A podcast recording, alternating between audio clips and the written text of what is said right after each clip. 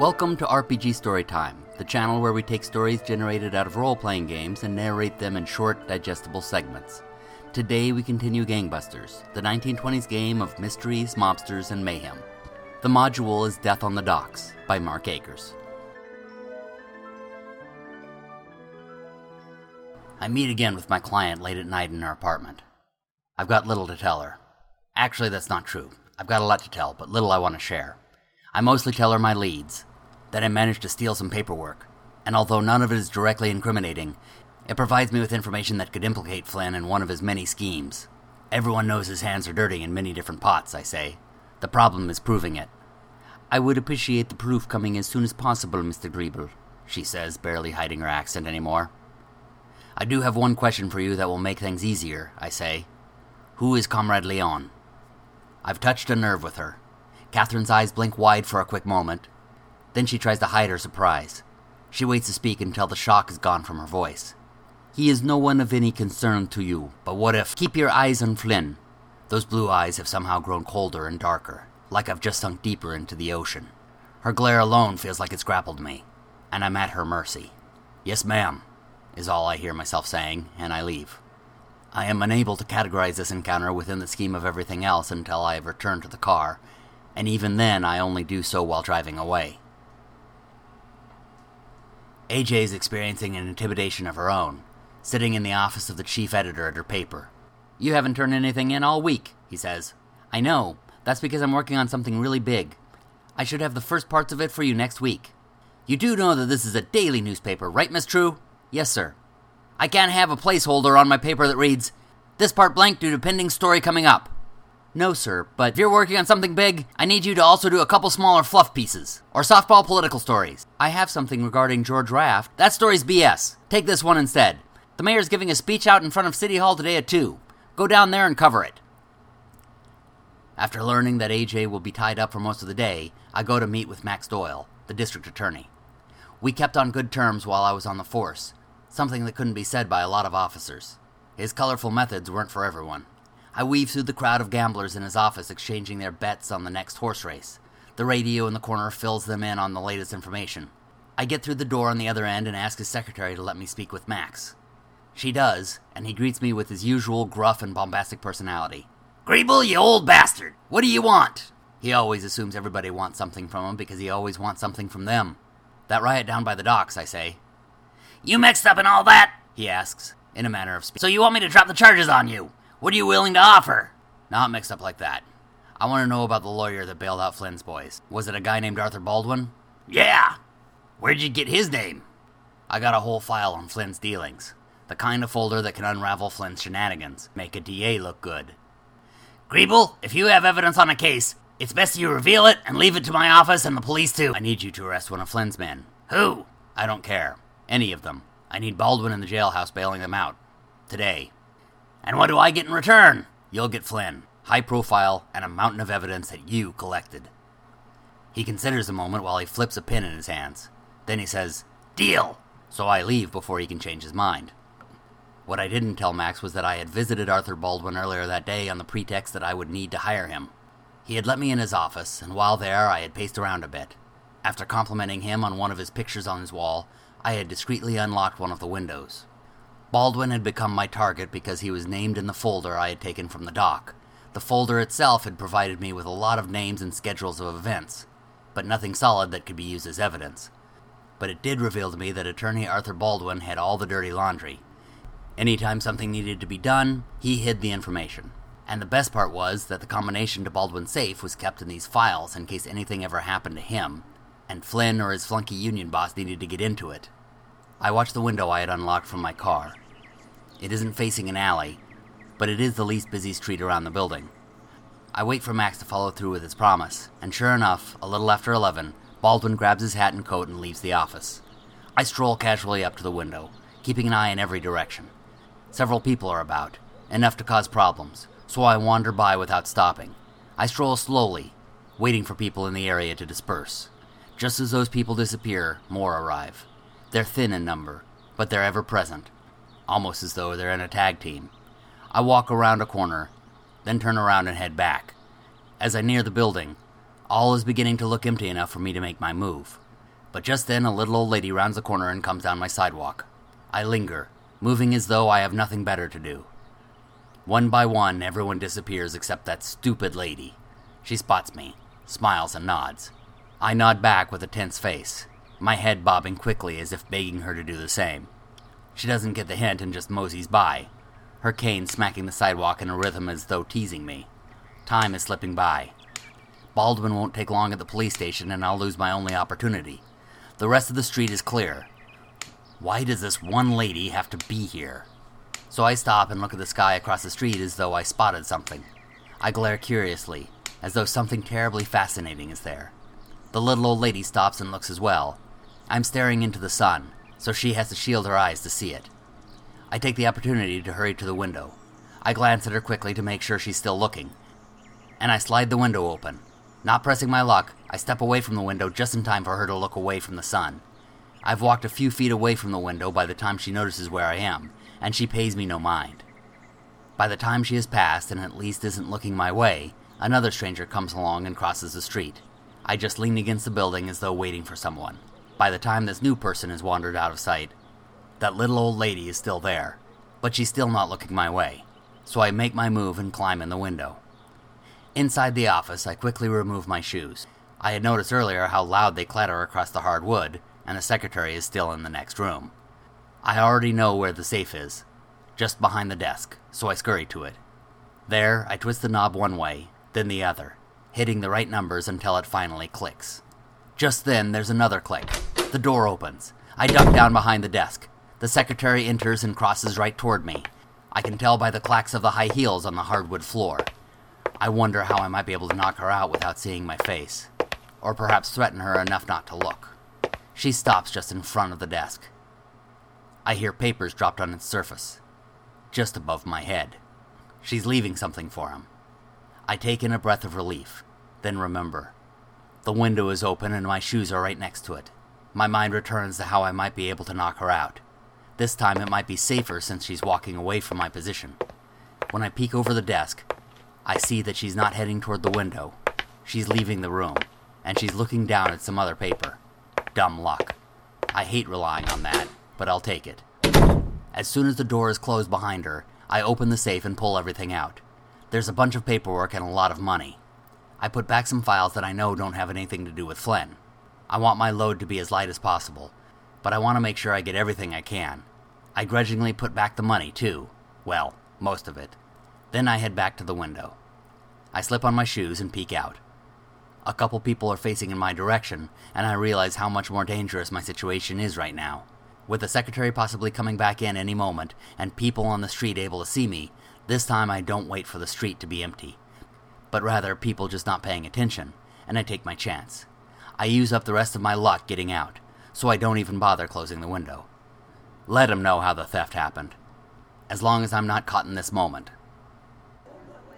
Mayor Big Bill Johnson steps up to the podium at the top of the broad stairs before City Hall. Reporters are fanned out ahead of him, including AJ True, who is near the back. She had arrived just in time, not wanting to waste more time than necessary on this. In fact, she feels more like a transcriber than a reporter, just jotting down his empty words that won't mean anything when it comes time to implement them. He is in Flynn's pocket, and everyone knows it, so everything he says is going to be propaganda. He begins with the violence at the docks, stating that it will not be tolerated. Because of the riot, he will be instituting a curfew in the area near the docks after sunset. As he continues, AJ hears a sound that's become familiar recently a car engine revving louder than others and racing toward the crowd. Most people don't hear the sound, which is masked behind other traffic noises, but AJ turns just in time to see a roadster jump the curb, heading straight for them. Look out! She shouts just in time to cause a rip in the mass of reporters.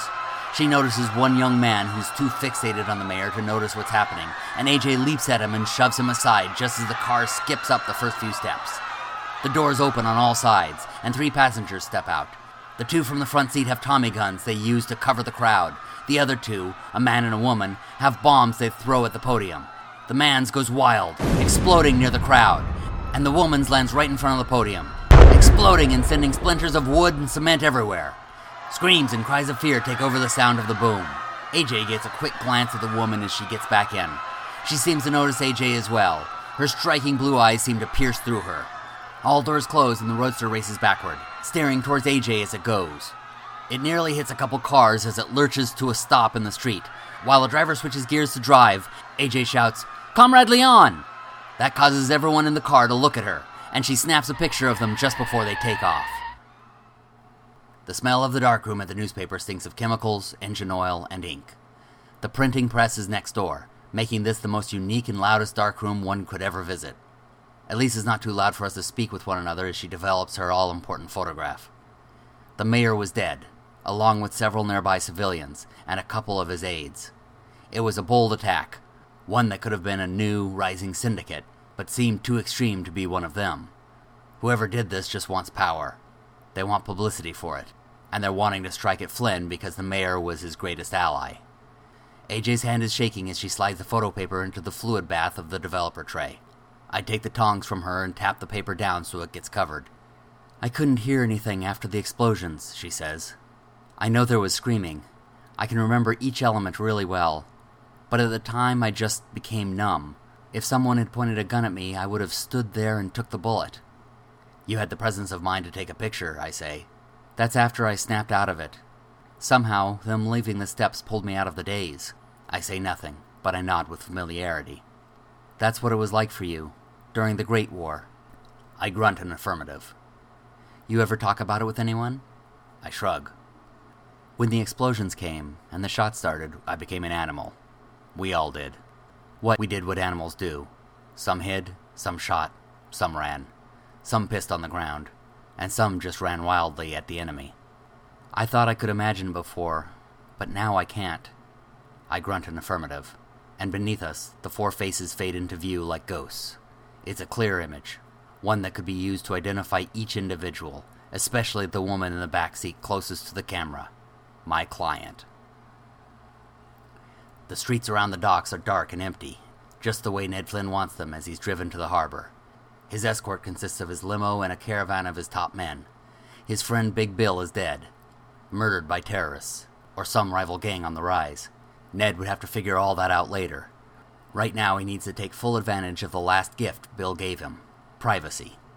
The plan all along had been to fool the dock workers and whoever else was trying to put a stop to his operations into thinking that the first ship was the real one. This would bring his enemies out into the open and give them a false sense of success when they destroyed the decoy. The cops on his payroll had kept the prime suspects in jail, and some of them were being beaten for information. The most they had gotten was a name Comrade Leon. They're still working on them, and now the second part is at play. The Irish Rose is pulling into port. They park near the pier where a mammoth supply ship is pulling in. Ned stops when he steps out of his car to marvel at the sight. A half dozen secretly hired scabs are standing ready to unload the supplies into a row of trucks. But this isn't just another supply run. This is proof of concept. This is the beginning of him running the entire supply chain. He joins the others in approaching the ship. Just as their work begins, more headlights pull up behind their parked cars. The clacking of doors opening rattles among them, and a crowd of armed men and a few women emerge, cutting off the primary escape route. Flynn's goons ready their weapons. The scabs take cover. One figure steps forward from the line of cars, his flowing trench coat silhouetted by the diffused glow of the headlights. He tips his hat as though to say hello. Flynn steps toward him. Comrade Leon, he says. We've never had the pleasure of meeting, Mr. Flynn. I've seen your handiwork. Preparations for this. You want to work so bad? Fine, unload the ship. Comrade Leon begins to laugh. I'm not unloading your vessel, Mr. Flynn. Consider this my resignation. Your employees are now mine, as are your businesses. They'll never work for no commie. You've missed the part where I've already won. Your protections are all destroyed. Everyone who worked for you will now work for me. Everything you have built, you have prepared for my arrival. And once I have your empire, I can grow my own. Your plans were so small. One city? I will grow the syndicate far beyond that. While Leon monologues, Flynn thinks through the situation and how to get out of it. He realizes he's in checkmate. You're a sneaky git, aren't you? You set this all up so we would end up here. Killed my pier manager so I would have to come myself then killed the mayor to ensure this whole area of town would be blocked off. No witnesses, Comrade Leon says. ready to order his people to start firing. But then a voice calls out from the side, deep in the darkness. Actually, there are a few witnesses! Bright headlights and spotlights flash on from both flanks, illuminating both groups. All along the elevated ground are federal troopers from the Office of Prohibition. The voice among them is County Attorney Max Doyle. Flynn laughs and looks at his nemesis. Looks like you're in checkmate now, comrade. Some of the Prohibition guns level on Flynn. Then Doyle responds, Nah, Flynn, you both are. We have the records of each of them being paid off, but they've all been given one chance to save their jobs, to bring you in. So you're with the commies now? Nope, I say from the opposite side. They're coming with us too. Even you, Catherine. My former employer looks furious, yet unsettlingly confident, as she stands next to Comrade Leon. Mr. Griebel, she says, no longer hiding her accent, you are fired. I figured, I say, and you have chosen poorly. I look at her curiously. All right, enough chit chat, Max shouts. Everyone put down your guns. You're under arrest. Comrade Leon nods, and all of his people put down their guns immediately. Strangely, neither he nor Catherine look defeated. One of Flynn's men seems to think that's an invitation, and he lifts his weapon to fire. He is shot down in a hail of gunfire. All of the others put down their weapons. That was easy, AJ says next to me, as though she has the same thought I do. It was too easy. Mr. Griebel, Catherine calls. Do you know what time it is? A strange request, but I don't have a problem answering. I pull out my pocket watch to look. 1204 and 50 seconds. My eyes grow wide as I suddenly realize why she's asking. I happen to see Leon smiling at her, and she smiles confidently back. Get down! I shout as I tackle AJ. Some of the officers heed my advice, some do not. A couple seconds later, the entire area is ablaze. Explosions go off all over the dock. The communists seem to know exactly where Flynn's men would be standing as many of them disappear inside large blasts set off where they're standing. They clearly had not anticipated the federal officers as no explosions go off on the periphery. Despite that, however, the communists get the drop on the officers who duck for cover when the explosions go off. They are shooting covering fire in both directions while their leaders jump back into their cars. Shots come back at them a moment later, and three manage to get tagged while the others join their leaders in the cars. A moment later, it's complete pandemonium as the survivors of Flynn's gang fire at everyone. Several officers go down.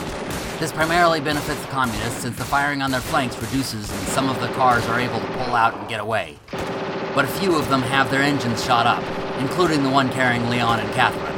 I keep my head down as I hurry to this point, as does AJ behind me. We're about three quarters of the way there when a half burned man gets to them ahead of us. The Russian duo had gotten to another car and Catherine was getting into the driver's seat. The windshield explodes before them, and they look up to see Flynn lowering his 45 and bull rushing Leon. Leon, moving slow because of a hit he had taken to the shoulder, tries to get into the car first, but he only manages to swing the door open between them. Leon smashes into it, the kinetic energy sending Leon flying. Catherine fires her pistol at the figure running by her car, but misses, and he drops below the side of the window. She crawls over to the passenger side, prepared to shoot Flynn in the back, but she stops when she hears my voice in front of the car. Stay right there. She crawls over to the passenger side, prepared to shoot Flynn in the back, but she stops when she hears my voice in front of the car. Stay right there. She looks ahead with some surprise, then annoyance. You, she says. You are supposed to get more on Flynn. I did. He's going to jail for a very long time, and so are you. Catherine spots AJ standing next to me. The scowl that grows across her face tells me that she recognizes the woman who took her picture. In that moment of the three of us staring one another down, we can hear the two men on the ground fighting each other. To be honest, I don't care who wins. Another explosion goes off behind us one that was supposed to explode with the others, but is late. It startles me, and I look back by habit. Catherine takes the initiative and levels her gun on me, but AJ comes up with a 22 she keeps in her purse and fires right into Catherine's face. Hearing the noise causes Leon to stop and look up. Flynn takes advantage of it and punches him harder. When the police get to them, they are a mess of blood and burns. Much of Flynn's clothing is in ribbons, but much of it that stuck to his bloody burns, and the blood from Leon's shot wound mixes with that made by cuts from Flynn's brass knuckles. They barely look human as they're led away to the squad cars. I look back at my reporter friend and find her still standing at the head of the car, just staring into the now empty eye socket of the woman she killed. A fire has now started from the explosions, and the wood from the crates and barrels that would normally be transported now feed the flames that rise up behind her. Occasional shots still flash in the distance from either a gangster who won't give up or from bullets in a gun that's been engulfed by the inferno, but she pays them no mind. Amy Jo True just stares with stunned fascination at what she has caused. First time? I ask. Second. This has been a presentation of RPG Storytime Gangbusters, a playthrough of Death on the Docks by Mark Acres. Subscribe to the channel to hear more tales of RPG games, or check out our YouTube channel. The link is in the description. You can also read books by the writer and game master of these stories by going to bandwagononline.com. We hope you enjoyed it, and happy gaming, everybody.